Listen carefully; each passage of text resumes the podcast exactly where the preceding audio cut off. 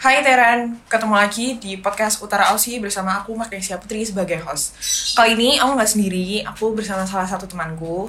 Kalau di episode kemarin yang bareng aku, kita udah sama temanku yang cowok Ata. Tapi kali ini kita sama temanku yang cewek. Silahkan diperkenalkan. Hai Teran, kenalin aku Eca dari 11 NIPA 7. Dan kali ini kita udah bersama bintang tamu yang sangat spesial, yaitu ada Pak Yon dari BK Teladan yang bakal ngebahas seputar mental health atau kesehatan mental. Oke, nggak perlu lama-lama lagi, kita langsung bahas tentang seputar kesehatan mental atau mental health. Yang pertama nih Pak, sebenarnya apa sih mental health atau kesehatan mental itu? Oke, kesehatan mental ya, itu kondisi mental kita. Nah, jadi di mana di sini untuk kesehatan mental sendiri kan ya nggak jauh beda sama kesehatan fisik kan, hanya saja beda aspeknya. Nah, untuk kesehatan mental sendiri itu ada dalam kondisi, bisa jadi dalam kondisi baik, begitu juga yang sebaliknya. Kalau dari WHO, ketika kita berada dalam kondisi mental yang baik, itu ditandai dengan 4 kriteria. Yang pertama, itu kita perlu menyadari dulu kemampuan diri sendiri. Ketika kita mampu menyadari kemampuan diri, kita tahu batasan, kita tahu kelebihan, kita tahu kekurangan, itu menjadi salah satu kriteria kalau kita punya mental yang baik. Oke, next selanjutnya. Kriteria yang kedua itu adalah kita mampu menghadapi stres yang muncul dalam kehidupan sehari-hari kita. Nah, selama kita hidup kan kita tidak akan pernah lepas dari yang namanya masalah ya. Karena masalah itu kan menjadi salah satu bahan yang sangat penting bagi kita untuk berkembang, ya kan? Nah, jadi untuk hal ini terkait dengan masalah yang kemudian menimbulkan stres pada diri kita, kita tidak akan pernah bisa lepas dari itu. Oleh karena itu, tinggal gimana cara kita untuk mengatasi itu sih. Orang yang punya mental health yang baik atau kesehatan mental yang baik, dia bisa mencerna masalah itu dengan baik, stres itu dengan baik. Dia tahu titik stresnya di mana. Nah, setelah dia tahu, dia bisa menyelesaikan itu dengan tepat. Berbeda ketika seseorang itu tidak memiliki mental health yang baik, dia identik akan melakukan hal-hal yang tidak baik juga. Misalkan, ketika dia kena stres, dia menjadi agresif. Ketika dia kena stres atau ada tekanan itu, dia nyalahkan orang lain, atau mungkin dia lari dari masalahnya. Itu kan salah satu ciri-ciri untuk seseorang yang tidak memiliki mental yang baik, gitu kan. Nah, kemudian untuk yang ketiga, itu kita mampu bekerja secara produktif. Mungkin untuk Bapak sebagai guru BK, Bapak jadi bisa bekerja dengan baiknya, itu mungkin untuk tentaranya, ya Bapak bisa tahu kondisi kalian, Bapak bisa menyusun layanan dengan baik, dan Bapak bisa melayani dengan baik juga. Tapi kalau untuk kalian kan masih dalam tahap belajar ya. Jadi salah satu ciri-ciri kalian punya mental yang baik adalah ketika kalian bisa belajar dengan baik juga, bisa belajar secara efektif gitu kan, kemudian menyelesaikan tugas dengan baik. Itu juga salah satu ciri kalian punya mental yang baik. Terus yang keempat itu adalah kalian mampu berkontribusi aktif di lingkungan dan komunitasnya. Jadi ketika kita ngomongin soal mental health itu, kita nggak semata-mata ngomongin tentang diri kita sendiri, nggak cuma selesai dari diri kita, tapi juga tentang bagaimana kita untuk merespon lingkungan, bekerja sama dengan lingkungan seperti itu. Karena ada juga yang gangguan-gangguan mental itu yang muncul pada dalam diri seseorang, di mana dia merasa tidak berani untuk berkomunikasi dengan lingkungan luar seperti itu. Jadi keempat kriteria tadi itu ya yang sudah Bapak sebutkan sesuai dengan arahan dari WHO pada tahun 2004. Begitu nak? Kalau tadi kan kriteria kan ada masalah gitu. Gimana cara mengatasi masalah tersebut? Oke. Sebenarnya kalau kita ngomongin soal masalah itu kan kompleks banget ya nak ya. Iya. Iya kan kompleks banget. Yang perlu kita lakukan sebenarnya di awal adalah berpikir dingin. Berpikir dingin dan mencari inti dari masalah itu di mana sih. Dan untuk melakukan itu kita nggak dipaksa untuk selalu sendiri kok. Kalau memang kita butuh bantuan orang lain, silahkanlah sampaikan ke orang lain.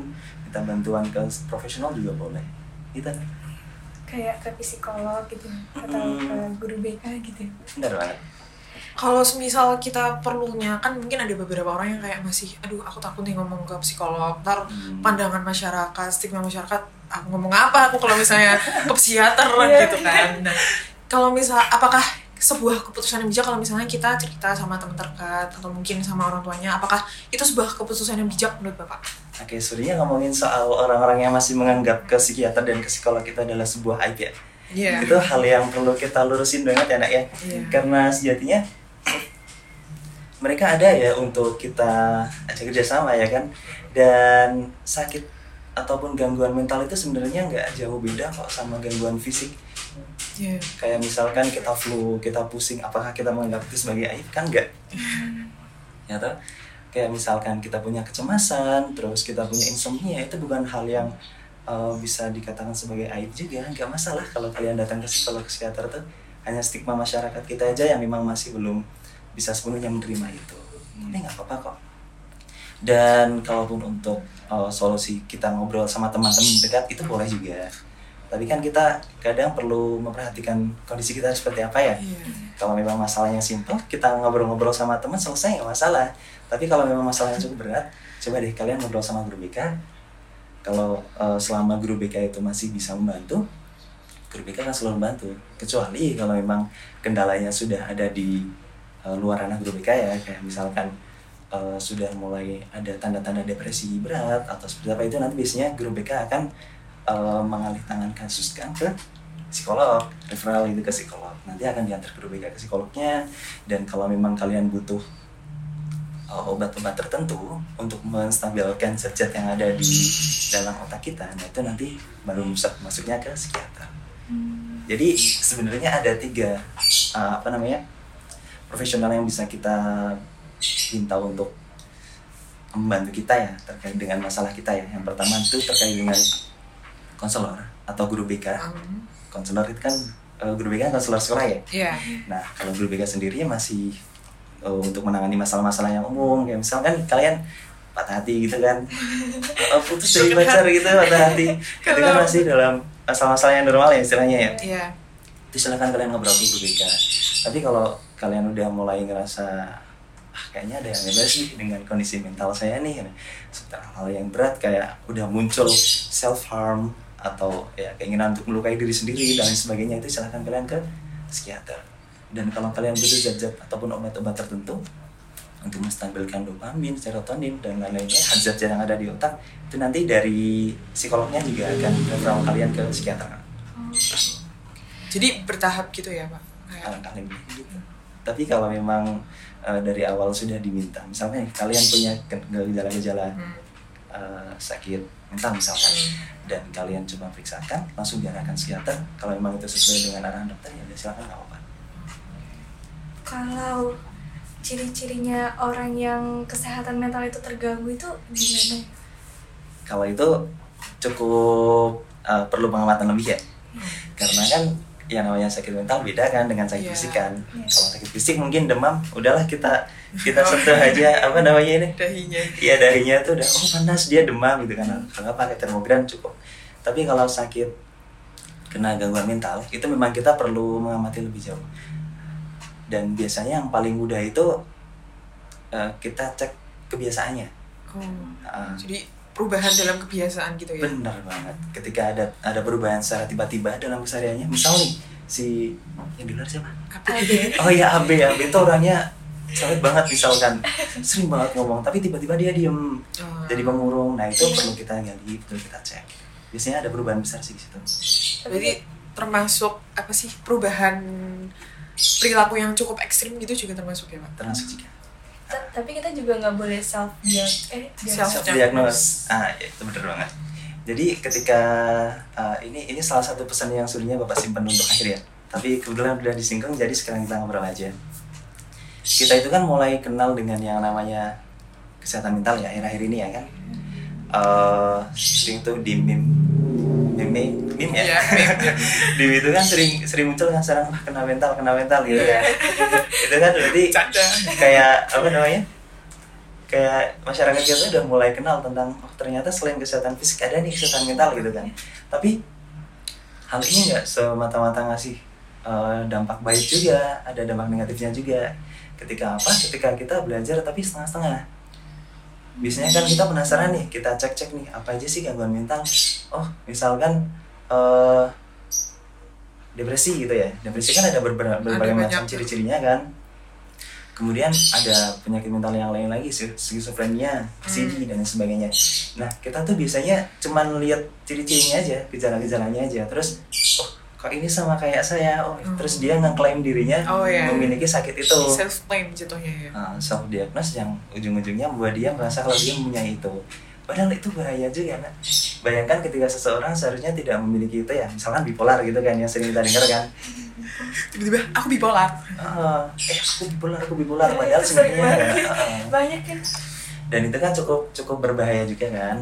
Terlebih ketika sebenarnya dia nggak ada, tapi karena dia berpikir dia punya, dan itu berlangsung lama sampai meresap dalam diri dia, ujungnya dia punya gejala itu juga. Jadi memang alangkah lebih baik ketika kalian sudah merasa ada hal-hal yang berbeda dari kalian, kunjungi profesional. Kalau mau ke psikolog psikiater, ke BK dulu aja nggak apa. Nanti BK coba ajak ngobrol. Kalau emang perlu nanti BK kok yang nganterin kalian ke psikolog. Tenang. Hebat. Jadi kalau misalnya self diagnosis itu ternyata jatuhnya bisa fatal banget ya Pak. Dari awalnya yang nggak punya bisa tiba-tiba punya.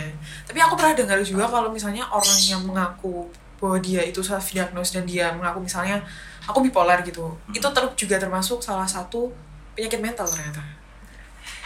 Jadi seperti juga karena dia kan ya menganggap dirinya memiliki sesuatu yang dalam tanda kutip kurang baik ya, padahal sebenarnya tidak ada. Dan untuk diagnosis itu kenapa kita harus masuk ke profesional, karena untuk mendiagnosa kondisi mental kita itu enggak semata-mata dilihat terus, oh kamu punya ini, kamu punya itu, enggak kayak gitu. Jadi perlu adanya pendalaman yang cukup sistematis ya. Kayak kalau dari psikolog itu biasanya wawancara terus diminta ngejain tes, kemudian pengamatan-pengamatan yang lain seperti itu. Nggak bisa semata-mata terus kita termasuk ke 1-2 gejalanya jadi kita seakan-akan memiliki itu enggak. Kalau mau nanya Pak, tuh kalau misalnya bedanya psikolog sama psikiater tuh apa dari dulu tuh? Bingung. Aku ke psikiater padahal sebenarnya aku psikolog gitu. Iya. Terus suruh psikolog dulu aja gitu baru psikiater. Gitu. Bedanya. Sebenarnya kalau patokan gampangnya gini nak, kalau psikolog itu biasanya penanganannya lebih ke terapi. Oh. Tapi kalau psikiater udah pakai obat, udah patokan enaknya gitu. Nah, jadi misalkan kenapa banyak orang bilang ke psikolog dulu aja jangan ke psikiater gitu kan? Misalnya bisa jadi masalah mental yang kita punya itu bisa selesai hanya dengan terapi, hanya dengan ngobrol gitu kan, hanya dengan bikin grup misalkan. Tapi bahayanya ketika kita langsung ke psikiater padahal kita masih belum cukup parah ya istilahnya ya untuk meminum obat. Yang namanya obat itu kan pasti punya efek sampingnya, dan khawatirnya kan ketika itu tidak dikonsumsi dengan benar itu bisa jadi ketergantungan seperti itu. Jadi sebisa mungkin kalau kita bisa selesaikan masalah kita dengan ngobrol, dengan terapi, dengan bimbingan grup, jangan pakai obat dulu deh. Terus jadi obat. Iya. Terus lanjutnya tadi kan udah ciri-cirinya nggak bisa kita spesifik gitu ya Pak langsung. Tapi dari penyebabnya secara general gitu, kenapa orang bisa kena gangguan mental ada nggak sih Pak? Kalau ngomongin soal penyebab eksternal internal ya. Kalau dari eksternal kan yang jelas dari tekanan itu biasanya, dari stres. Tapi itu secara umum aja, kalau kita spesifikkan ada banyak penyebab dan mungkin nggak bisa Bapak sebutkan satu persatu ya karena terlalu banyak ya. Ada yang dari trauma masa kecil, terus ada yang dari benturan fisik juga yang mempengaruhi zat-zat yang ada di kepala kita, terus ada juga faktor genetik juga, terus itu kecampur sih internal eksternalnya. Ada juga termasuk kita yang terlalu overthinking ya, biasanya kita overthinking, kemudian kita terlalu cemas, itu juga bisa menimbulkan gangguan-gangguan mental. Banyak penyebab sebenarnya. Jadi overthinking itu berbahaya. Overthinking, negative thinking ya. Bahaya. Perlu kita kurangi pelan-pelan ya. Ini sudah berat ini pikiran. Overthinkingnya masalah cowok. Oh gitu. Kalau berat, aduh nilaiku gimana? Iya, kadang nilai juga. Oke, selanjutnya mau nanya gini Pak. Pendapat Bapak gimana gitu kan. Jadi kemarin itu Eca nemuin ada akun Shopee itu jual tentang teman curhat gitu. Nah dipatok harga itu 100.000 gitu. Nah terus ini banyak yang mempermasalahkan kan gitu. Itu kenapa, itu menurut Bapak gimana gitu? Contohnya kayak tantan ya? Dikasih jodoh kayak teman curhat 100.000 terus banyak dikritik orang terus ya. Tapi ini cukup bagus karena dia melihat celah bisnis. Karena dia tahu orang-orang nih pasti butuh curhat tapi nggak tahu curhat di mana. Dan butuh uang. Betul. 100.000 lumayan loh. Per berapa itu? Per 1 jam? Per 1 konsultasi? 1 konsultasi. Ngeri gitu ya. Padahal kan dia nggak punya latar belakang gitu ya Pak, nggak ada psikolog gitu. Itu dia yang perlu kita perhatiin. Sebenarnya ini ya bener sih kata si Agnes ya, dia memanfaatkan peluang tapi nggak gitu juga. Oke, sebenarnya kalau kita mau ngobrol sama orang atau mungkin kita mau salah yang akun Shopee tadi ya, salah akun Shopee tadi itu sebenarnya apa sih keunggulan dia sampai dia berani mematok harga gitu kan? Padahal kalau kita ngomongin soal teman curhat itu kan harus dia yang benar-benar bisa kita percaya. Bayangin aja ketika kita tiba-tiba curhat dengan orang yang kita tidak tahu latar belakangnya, bayar lagi. Gak tau siapa lagi kan. Dan tiba-tiba kita curhat banyak hal tentang diri kita ke mereka, hal yang berbau privasi, keluarga misalkan. Kita share ke mereka, malah ternyata itu informasi dari kita dia jadikan sebagai alat untuk memeras kita, alat untuk menyiksa kita dari jauh gitu kan. Kan berbahaya juga. Apalagi kalau urusan pribadi ya. Dan hal inilah yang membedakan antara orang umum dengan profesional. Kalau namanya guru BK, psikolog, psikiater, itu masing-masing punya asas yang harus diikuti. Kode etik gitu ya. Kode etiknya. Kalau dari guru BK sendiri yang pasti berkaitan dengan hal ini, guru BK harus memegang yang namanya asas kerahasiaan. Jadi ini juga yang membuat guru BK agak berbeda dengan teman-teman biasa ya. Kalau guru BK itu kan udah punya asas kerahasiaan. Dan dengan asas kerahasiaan itulah guru BK bisa berdiri gitu. Kalau misalkan guru BK sudah nggak bisa jaga asas kerahasiaannya, itu parasi. Terus apa bedanya guru BK dengan yang lain gitu kan? Sama saja ember. Kalau kita ngomongin soal teman kan ya, namanya hati seseorang kan ya, kadang dia dekat sama kita, oh iya rahasiamu aman denganku gitu ya. Gitu jauh. Tiba-tiba begitu jauh, kamu tahu nggak dia? Itu yang bahaya kan. Tapi kalau guru BK punya asas dan itu harus di pegang teguh sampai kapanpun. Silahkan dulu BK. Selanjutnya, tadi kan udah membahas tentang penyebabnya ya Pak. Terus gimana cara kita untuk mengobati gitu Pak? Mungkin kalau kita agak malu untuk cerita, atau mungkin sukanya tuh kita mendem sendiri gitu Pak. Ada saran atau gimana sih supaya kita lebih legowo atau bisa lebih terbuka gitu? Oke, soalnya kalau misalnya kita ngomongin soal ngobatin ya, Bapak boleh sedikit cerita nggak? Iya, silahkan Pak.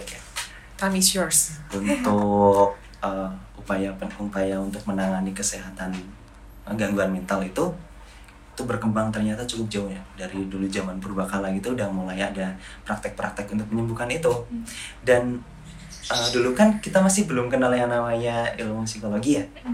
Jadi itu banyak dari orang-orang zaman dahulu ketika melihat ada seseorang yang punya gangguan mental itu dianggap kerasukan jahat. Jadi sama kayak, sekarang juga masih ya. Sekarang masih ya. Nggak tahu kan kesurupan gitu. Jadi kalau kita ngomongin soal hal gaib sih kan itu wajib kita yakini ya. Tapi nggak semuanya ngarah ke situ juga kan. Ada ilmu psikologi. Nah dulu tuh pokoknya semua hal yang berkaitan dengan gangguan mental diarah-arahkan ke situ. Jadi banyak nih orang yang sebenarnya dia itu depresi berat kan. Kalau depresi berat itu kan kalau sama orang lain ya nggak bisa begitu juga percaya kan. Itu malah dia kamu kemasukan jin gitu kan, dilempar pakai jampi dilempar pakai bawang gitu kan, disiram air suci gitu. Padahal hal-hal perlakuan tersebut kan malah justru membuat si orang yang kena depresi ini menjadi semakin parah kan. Bahkan dulu banyak sekali pengobatan itu yang kurang etis ya, ada yang sampai ditali tangan kakinya. Terus dia kemasukan roh jahat harus dimasukkan ke laut gitu kan, disucikan, dibersihkan, bersih nyawanya dari badan, bersih gitu. Nah terus itu berkembang kan, dari awal-awalnya percaya ke roh jahat terus mulai ini ternyata ada gejala di otak nih gitu kan, ada gejala fisik di otak. Itu juga dulu banyak pengobatan yang gak etis ya. Ada itu yang dilubangin kepalanya. Dilubangin terus di strumin listrik kalau nggak salah ya. Di strumin listrik itu ada elektroshock. Terus ada juga namanya lobotomi, itu dia masukkan kayak alat ke rongga mata kita buat masuk ke kepala. Serem. Bayangin swab aja lewat hidung sakitnya gitu kan. Apalagi lewat rongga mata gitu. Tapi berkembangnya zaman itu sekarang. Karena banyak ahli-ahli juga ya yang menyuarakan orang dengan gangguan mental itu bukan hal yang bukan suatu aib gitu kan. Terus mulai membuat apa ya, semacam penanganan yang lebih manusiawi lah seperti itu, menyuarakan dalam jurnal, dalam apa. Akhirnya sekarang kita udah mulai masuk ke zaman yang keren, di mana orang yang kena gangguan mental cukup ditangani dengan obrolan yang terapeutik gitu kan, obrolan yang saling menyembuhkan. Dan kalau memang cukup butuh obat untuk menstabilkan jajan yang ada di otak kita, ya ada obat-obat yang sudah sesuai dengan dosisnya gitu, jadi lebih aman. Dan tadi nyambung lagi pertanyaan dari Nanas ya, ngomongin seputar gimana sih cara kita buat terbuka ke orang lain. Sebenarnya keterbukaan itu kan muncul dari kepercayaan ya. Kalau kita nggak percaya sama orang lain, gimana kita bisa terbuka? Kita perlu percaya dulu. Dan memang sih percaya sama orang lain itu nggak mudah kan. Oleh karena itu kita juga perlu hati-hati untuk mempercayai seseorang. Langkah paling amannya sih ke profesional, yang memang dari awal dia sudah dididik untuk menjaga asas itu. Nah, terus setelah kita mulai percaya sama orang, kita perlu tahu juga kalau masalah itu nggak selamanya bisa kita selesaikan sendiri. Dan ini yang perlu kita garis bawah ini, minta bantuan ke orang lain itu bukan sebuah kelemahan kok. Minta bantuan ke orang lain itu bukan berarti kita jadi orang yang tidak berdaya, lemah, itu enggak.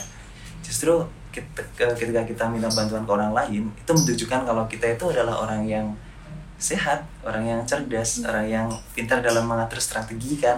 Oh, kemampuan saya segini, masalahnya datang segini, gak bisa nih aku selesaikan sendiri, aku atur strategi gimana caranya buat nyelesain, itu dengan minta bantuan ke orang lain. Dan kan kita juga hidup itu saling melengkapi, saling membutuhkan. Namanya juga manusia, makhluk sosial. Bener banget. Ya, terus gimana sih Pak caranya tuh biar kita bisa memelihara kesehatan mental kita, bisa menjaga biar nggak sakit gitu mental. Oke, ini untuk menjaga kesehatan mental banyak sumbernya sebenarnya yang bisa kita ambil. Namun di sini sedikit Bapak rangkum, kurang lebih ada 5 poin. Yang pertama itu menjaga pikiran kita tetap positif. Itu dari mulai hal-hal yang kecil ya, kayak manajemen stres, kemudian memperbanyak ibadah. Ya jangan salah, ibadah ternyata bisa meningkatkan kesehatan mental kita juga. Buat hati tenang. Bener banget. Nah gitu, terus salah satu hal yang bisa kita lakukan itu kan, ya ini masuk ke manajemen stres tadi ya, dengan sedikit banyak menerima kemudian mengurangi pelan-pelan gitu kan. Dasar mengurangi stresnya itu kan bisa kita curhat ke orang, atau mungkin bagi kalian yang merasa gak bisa dari nulis buku harian dulu, jurnal harian itu kan bisa jadi tempat curhat kalian kan, diary kalian kan. Nah terus kalian juga perlu menumbuhkan rasa sayang, karena salah satu hal untuk melawan sesuatu yang negatif itu adalah dengan memperbanyak yang positif. Rasanya itu kan positif ya, satu sama lain. Soal jangan menyayangi orang yang sama aja ya. Sama, kalian layak kok untuk mengapresiasi diri kalian. Kalau kalian merasa capek, kalian istirahat, kalian flashback, kalian apresiasi diri. Oh, aku udah mengalami ini, aku udah bisa menyelesaikan ini itu, dan ternyata selama ini perjuanganku hebat juga ya. Boleh juga kok. Tapi banyak yang gini, apa sih, baru ngerjain satu soal langsung aku serius sendiri. Aku bisa. Sudah istirahat dulu 1 jam. Ada LDL-nya 3 jam. Itu diatur ya. Oke, selesai ntar tugasnya. Cara apresiasi diri macam-macam kok, mulai dari self talk kan. Wah, aku hebat. Kalau enggak, kalian belilah makanan atau minuman yang menurut kalian enak, seblak kek atau es krim atau apa gitu kan. Biasanya nge-treat gitu ya Pak, treat diri sendiri gitu. Itu yang pertama ya, jaga pikiran tetap positif. Terus yang kedua, melakukan aktivitas fisik secara rutin. Olahraga, bener. Bisa dari pemanasan, terus melakukan kegiatan kebugaran jasmani ya. Kan kalian dapat materinya tuh dari kegiatan olahraga. Ada tugas juga kan, bisa video. Aduh. Untung sudah ngumpul. Itu bisa juga dengan jalan santai atau senam lantai, itu bisa. Karena apa? Ternyata ketika kita olahraga itu kita akan memproduksi zat-zat yang positif dalam otak kita, zat dopamin sama serotonin kalau nggak salah. Nah, dengan diproduksinya itu kita akan menjadi semakin tenang, semakin bahagia. Jadi jangan salah kalau olahraga itu ternyata tidak hanya bermanfaat untuk fisik, tapi juga untuk psikis kita gitu. Terus yang ketiga nih, jaga waktu dan kualitas tidur. Tidur itu penting banget. Iya, betul. Setuju. tapi susah untuk dilaksanakan. Tapi penting di sini bukan berarti semakin banyak semakin baik, enggak ya? Nanti 24 jam tidur terus malamnya ya. Bahaya sih. Nah gitu. Kita boleh jaga kualitas tidur kita. Coba kalau usia kalian untuk jam tidur idealnya berapa jam? 8-9 jam. Ya kan? Nah, iya. Iya. 7 sampai 9 jam. Aku cuma 3 jam. 7 sampai 9 jam. 3 sampai 9 jam ya. Aku pernah baca 7 sampai 9 jam. Semakin bertambah umur ada yang bilang apa tidur itu semakin diperlukan. Iya kan? Iya. Oke. So nanti dicari-cari lagi ya. Nah, di sini untuk waktu dan kualitas tidur. Kadang tuh ada orang yang tidurnya 10 jam, tapi begitu bangun dia capek. Oh iya. Oh, iya benar. Sering mengalami. Tidur aja capek. Ngapain tuh gimana kalau olahraga yang lain ya kan? Tidur aja capek. Aku capek terus tiap hari aku bangun. Tidur lagi, bangun tidur lagi, kapan aku istirahat? Kata Patrick. Kita perlu kontrol juga tentang kualitas tidur kita. Jadi sebenarnya kalau tidur berkualitas itu sebentar aja bisa bikin kita segar loh. Oh iya. Nah, jadi 15 menit, 30 menit tuh kadang bisa kayak wah, segera kan? Energinya full lagi gitu. Biasanya kalau tidur siang. Iya, betul. Nah, iya, jadi memang tidur itu ada jam-jamnya. Terus untuk mendapatkan tidur yang efektif kita perlu memperhatikan jam tidur kita. Kalau dari ajaran Islam sendiri kan untuk Rasul tidurnya habis isya ya. Terus bangunnya 1:30 kan. Iya. Nah itu ternyata jam efektif buat tidur. Terus sama kalau siang itu jam berapa ya? Habis zuhur atau sebelum zuhur gitu Bapak lupa. Yang penting ada beberapa waktu khusus yang memang kita tidak diperbolehkan untuk tidur. Iya. Seperti setelah asar. Iya. Setelah asar dan setelah subuh. Maghrib setelah asar dan setelah subuh. Ini yang jadi penyakit nih biasanya banyak habis subuh kita tidur lagi kan. Terus suka telat sih. Yang tadi tidur habis subuh siapa? Cuma saya. Oh iya, jadi kesininya agak telat juga. Enggak sih, soalnya aku begadang jangan begadang. Kayak gitu ya. Jam tidur itu perlu kita perhatikan. Terus kondisi ketika kita mau tidur kita juga perlu perhatikan. Pastikan tubuhnya bersih ya. Bersih diri dulu. Kalau memang bisa mandi, kalau nggak bisa wudhu aja nggak apa-apa. Itu bisa membersihkan diri kita dan membuat tidur kita lebih efektif. Terus kayak lampunya kita matikan gitu kan.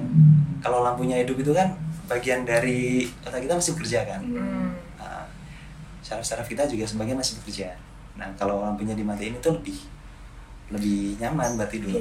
Terus posisi tidur juga jangan sambil berdiri, susah. Nah gitu nah. Terus yang keempat itu menjaga komunikasi dengan orang lain. Ngobrol sama orang lain itu bisa menumbuhkan kebahagiaan juga kan? Iya. Asal jangan dengan orang yang salah.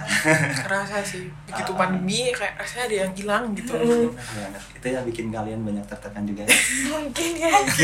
Sepertinya iya. Gak sih. Gak ada tempat cerita kan. Tidak ada tempat berbagi pengalaman. Bedanya cerita sama gosip apa sih? Gosip itu gibah berdosa. Kalau cerita sharing. Oke, gitu-gitu ya. Nah, memang ngobrol sama orang lain itu bisa membuat kita semakin baik juga kondisi psikisnya. Bahkan ketawa bareng teman gitu tuh bisa memproduksi zat-zat tadi itu, dopamin sama serotonin kita. Jadi akan membuat kita menjadi semakin positif. Gitu. Nah, terus kita juga terutama ini buat pesan-pesan Bapak buat teman-teman yang sekarang masih berjuang melawan pandemi di rumah ya kan. Ada itu beberapa teman kita yang menutup diri di kamar. Terus menutup diri keluar kalau ke kamar mandi sama-sama juga di kamar kan. Kaliannya kamar mandi sama kamar mandi bolak-balik terus. Dan itu kasihan soalnya pandemi itu kan kita nggak akan bertahan selamanya kan. Iya. Pasti akan berakhir juga dan ketika berakhir kalian akan dituntut untuk kembali hidup seperti semula. Kalian akan dituntut keluar ke sekolah gitu dan ketika kalian sudah terbiasa mengurung diri, kalian keluar kalian bakal kaget. Bakal shock. Ternyata sinar matahari berwarna kuning. Aman berwarna biru. Selama ini kemana Anda? Saya di kamar. Itu bahaya. Oleh karena itu mumpung sekarang masih pandemi ya. Kok jadi mumpung sih? Ini kan udah mulai masa peralihan kan, udah mulai keluar. Itu silakan kalian deh keluar. Meskipun cuma jalan-jalan, jogging gitu. Sepedaan, bawa kucing gitu kan. Itu lumayan sih buat membiasakan diri kita untuk hidup kembali normal. Healing juga. Healing, benar. Yang biasanya di layar, kali ini lihat luar gitu ya. Kemarin itu ada siswa teman kalian, namanya dirahasiakan. Iya. Selama pandemi kamu ngapain? Saya jalan-jalan, Pak. Kok jalan-jalan? Iya, saya lihat Eropa, saya lihat apa? Di depan layar laptop saya. Kamu keluar-keluar nggak? Kan saya udah lihat awan, saya udah lihat orang lain juga di laptop. Iya, oke. Kamu akan terjebak dalam dunia maya, Bunda, tolong keluar juga. Dan itu hal yang perlu kita perhatikan bener-bener loh ya. Iya sih new normal, tapi kita juga perlu mempersiapkan untuk kehidupan kita yang benar-benar normal. Karena pandemi tidak akan bertahan selamanya. Gitu. Itu yang keempat ya tadi. Iya. Terus yang kelima, mencari bantuan profesional itu tadi. Kalau ada yang ngerasa nggak nyaman, carilah profesional. Kalian tuh guru BK-nya insya Allah aktif-aktif kok. Saya nanti langsung hubungin aja, lewat chat bisa. Dan ini pendengarnya dari kelas 10, 11, 12 kan? Semuanya bisa dengar ini. Oke. Kelas 10 sama Bismi. Hubungi Bismi nanti. Bismi baik kok. Kalau kelas 11 sama saya, kelas 12 sama Bu Lintang. Kita semua terbuka insya Allah. Nah, terus kita bertanya seputar pandemi nih. Kan banyak orang yang kayak parnoan gitu loh, Pak, kayak cuci tangan belum 5 detik udah cuci tangan lagi. Terus ada juga yang orang-orang tuh mulai ngerasa kesepian gitu, Pak. Jadi kayak dia kayak bolak-balik ngechat, ngelihat HP-nya gitu, ada yang ngechat enggak ya, ada yang ngechat enggak ya. Terus nanti kalau ada yang ngechat seseorang gitu kayak mikirnya lama atau membalas apa ya, kata-katanya gimana ya. Nah, terus kayak jadi apa ya, istilahnya kayak melakukan hal-hal yang sebenarnya simpel menurut kita tuh jadi overthinking gitu loh, Pak. Nah, gitu menurut Bapak sendiri itu bisa termasuk gejala-gejala OCD nggak sih, Pak? OCD ya, sebenarnya ini balik lagi ya ke self diagnosis tadi ya. Dan kebetulan Bapak masih belum punya wewenang untuk mengklaim itu OCD atau enggak. Jadi alangkah lebih baik ke profesional sih. Tapi memang gejala-gejala tadi umum terjadi ketika dalam masa pandemi. Sekedar informasi ya, kemarin tuh Bapak baca dari Tirto apa ya kalau nggak salah, menyampaikan kalau selama pandemi gejala depresi, orang yang terkena depresi itu 4 kali lebih tinggi daripada sebelumnya.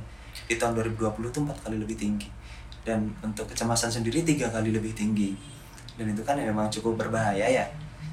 Jadi untuk anak-anak yang memang mengalami hal serupa, silahkan ke guru BK dulu, kita ngobrol. Kalau memang nanti butuh bantuan psikolog, Bapak bantu arahin ke psikolog. Oh iya, informasi juga nih, mumpung ingat. Psikolog itu sekarang tersedia di puskesmas loh. Dan gratis. Gratis. Kalau kalian punya BPJS. Tapi kalau bayar nggak mahal juga kok, 7.000 1 kali pertemuan. Dan itu sangat-sangat membantu. Itu udah 100 juta kalau nggak salah sejak mulai 1 tahun yang lalu sudah ada. Dan kalau kalian malu, kalian ke guru BK dulu deh. Bapak juga beberapa kali nganterin teman-teman kalian ke psikolog. Nah, dianterin, terus ngobrol bareng sama psikolognya, dan alhamdulillah banyak yang baik. Mau nanya, kan ini apa sih RP role player? Oh iya.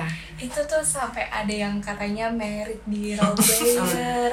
Bapaknya tahu kan ya role player, Pak? Tahu ada. Itu gimana maksudnya, kayak itu bahaya nggak sih, Pak?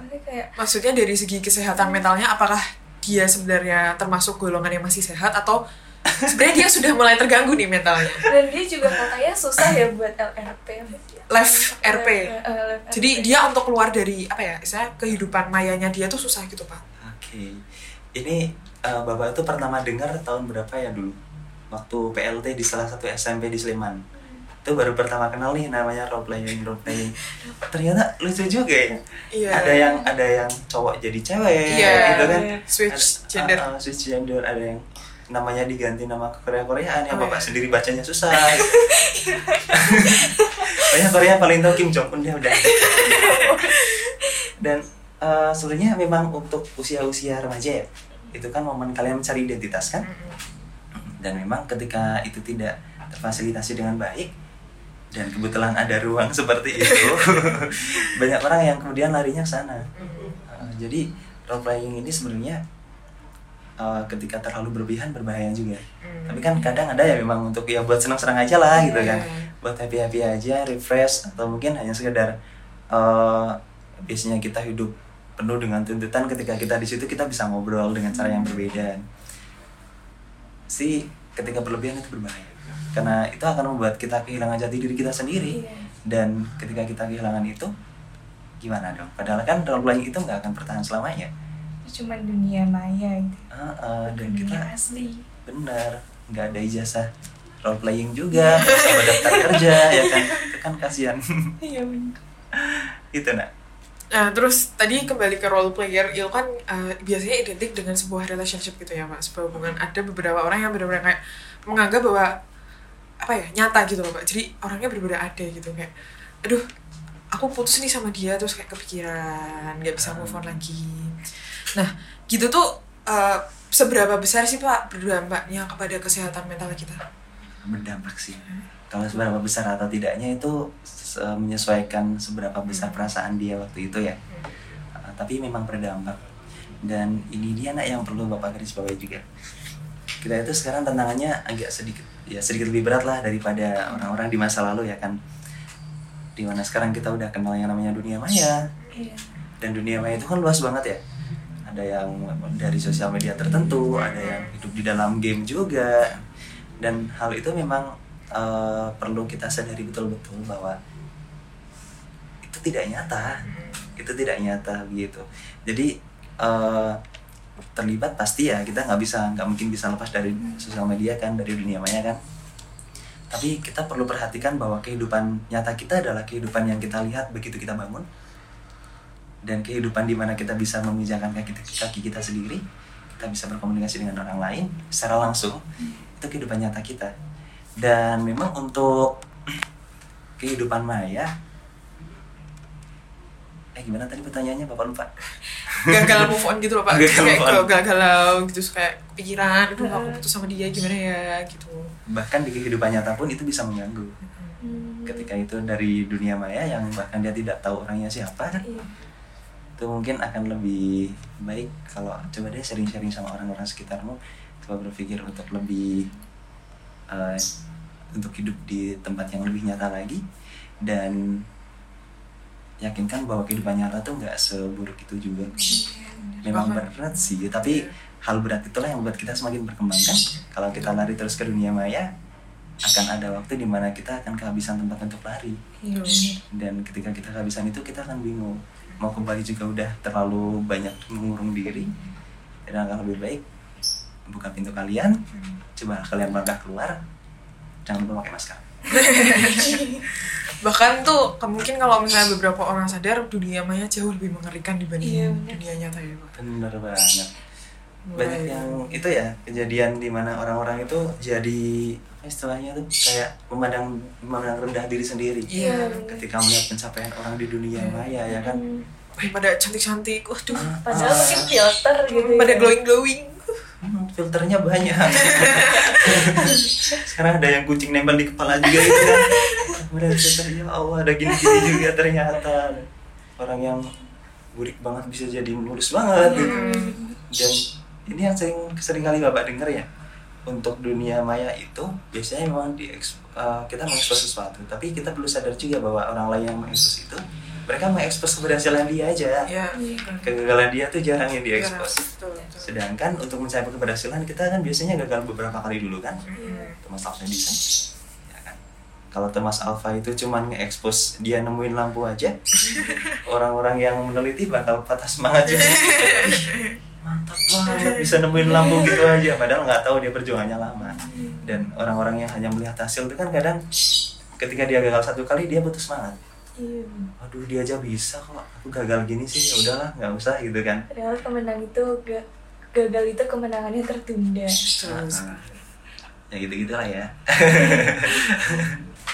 Oke, kita lanjut ke pertanyaan selanjutnya. Habis break. Ya, betul. Silakan Anda. Gimana Pak caranya biar kita bisa keluar dari toxic relationship? Banyak di antara pertemanan atau hubungan. Ini yang salah satu pernah mengalami ya? Nggak pernah. Oh iya. Nggak pernah. Semoga tidak pernah mengalami. Iya, emang nggak pernah. Ya udah, Bapak pernah udah. Oke, toxic relationship ya. Bagaimana cara kita keluar dari itu? Iya. Ada banyak cara nak. Cuman yang dulu pernah Bapak lakuin ya.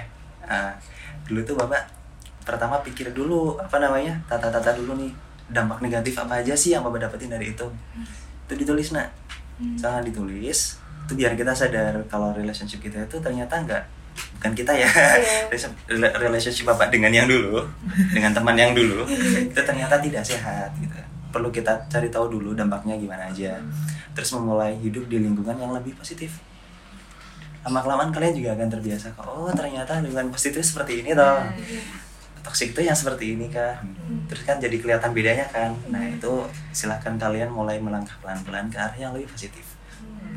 Toxic relationship tuh aduh, itu akan menggerogoti kita dari dalam seperti duri dalam tulang, duri dalam daging. Duri dalam tulang. Bikin kita tidak menjadi diri sendiri. Oke, ini itu adalah pertanyaan terakhir dari sesi kita kali ini tentang kesehatan mental. Terima kasih Pak Yon. Keren banget. Keren banget. Mungkin bisa sharing tentang sosial media dari BK Teladan, Pak, supaya yang lain juga bisa.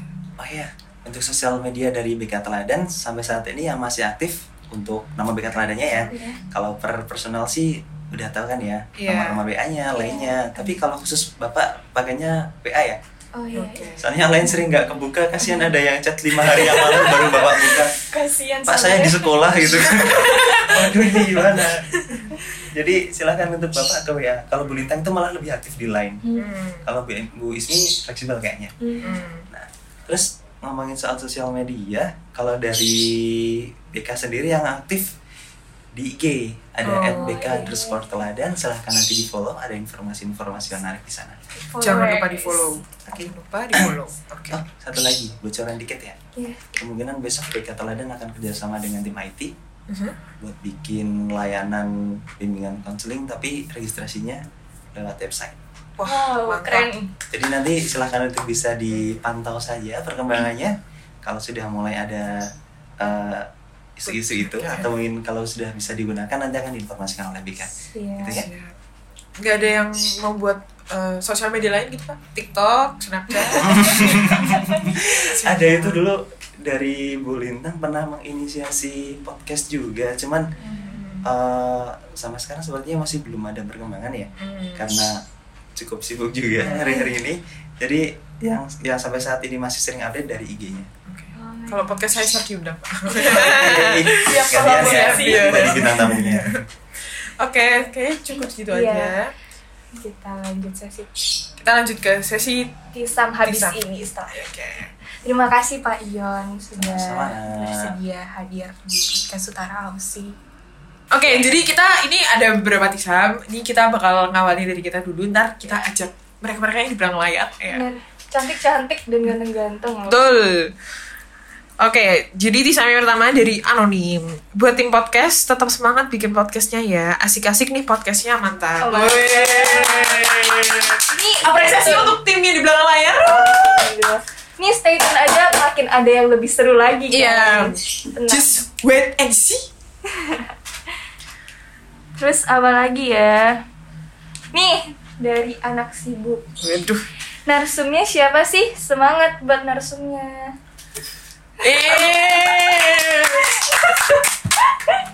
Narsum. Oke, sekarang kita udah dari belakang layar. Sekarang ada dari tim Obskura dan tim Siliterasi. Itu adalah, silakan diperkenalkan. Mbak Stefani maju. Oke, kita lanjut ke sesi titip salam atau tisam. Oke. Sekarang pertama ada dari Anonim. Oke, apa nih Anonim? Tisamnya buat tim podcast, tetap semangat bikin podcastnya ya. Asik-asik nih podcastnya, mantap. Makasih. Buat di belakang layar, tetap semangat. Yoi. Terus selanjutnya ada dari manusia, ya kita semua manusia. Tisamnya, semangat buat MPKPH dalam menjalankan tugas. Bentar lagi PAT nih, jangan kendor semangat ya kawan. Semangat ya kawan. Yuk, jangan lupa 2 Juni PAT hari Rabu dicatat ya. Jangan lupa dibuka jadwalnya yang terbaru, oke? Jangan sampai salah. Yuk, maju loh jadwalnya. Betul sekali. Terus selanjutnya dari boleh inisial. Boleh siapa aja berarti ya, boleh inisial. Buat Eca semangat ya. Nggak ada yang mau nisam ke aku kok. Ya Allah, aku selama ini jadi host nggak ada yang nisam loh. Astagfirullah. Terus selanjutnya ada dari klorofil. titip salam buat Mbak Mas yang ngurusin podcast. Waalaikumsalam. Waalaikumsalam. Ini besok pokoknya yang di belakang layar BTS ya kan, di belakang layar podcast Utara Asia harus tahu, harus kenal siapa aja sih yang ngurusin podcast selama ini. Selanjutnya, Sweetie. Dari Sweetie. Semangat PTS guys, yoi. PAT bukan sih? Salah baca, sorry. Maaf PAT. Yo, PAT 2 Juni. Kayak mau senam ya. Oke, terus ada dari ABCDEFG siapa sih? Ini kata dia, kamu yang lagi sedih, stres, jangan lupa senyum. Lihat ke langit, matahari lagi senyum juga loh. Semangat ya. Wee. Sangat berharga. Keep smiling. Terus nih ada dari Name. Ini tapi dipisah. Yeah. Name. Ini kata dia gini. Semangat ya buat semuanya. Semangat, yoi. Terus ada lagi dari G. Yang lagi stres dan jenuh, semangat ya, main aja dulu. Sangat bagus. Ini kita syuting tanggal 22 Mei ya kan, berarti Hamin 10 hari ya? Enggak tahu. Enggak Mei ya. Hamin 11 hari sebelum PAT. Hamin 12. Oh ya, Hamin 12. Jadi main dulu aja, mumpung 12 hari kan, ya kan? Yang bureng-bureng belajar aja. Ya. Jangan lupa. Gitu. Kayaknya udah semua tisamnya. Iya, udah. Oke, jadi terima kasih pada Sobat Terani udah dengerin sepanjang ceritanya bersama tadi narasumber kita Pak Yon, dan juga udah dengerin tisam-tisamnya. Semoga makin happy dengerinnya. Oke, semoga podcast ini juga bermanfaat buat kalian. Bagi para Sobat Terani yang udah dengerin, jangan lupa untuk share ke teman-teman kalian juga, supaya teman-teman kalian bisa tahu juga tentang topik-topik yang bakal kita bahas selanjutnya gitu. See you soon, Teran. Wassalamualaikum warahmatullahi wabarakatuh.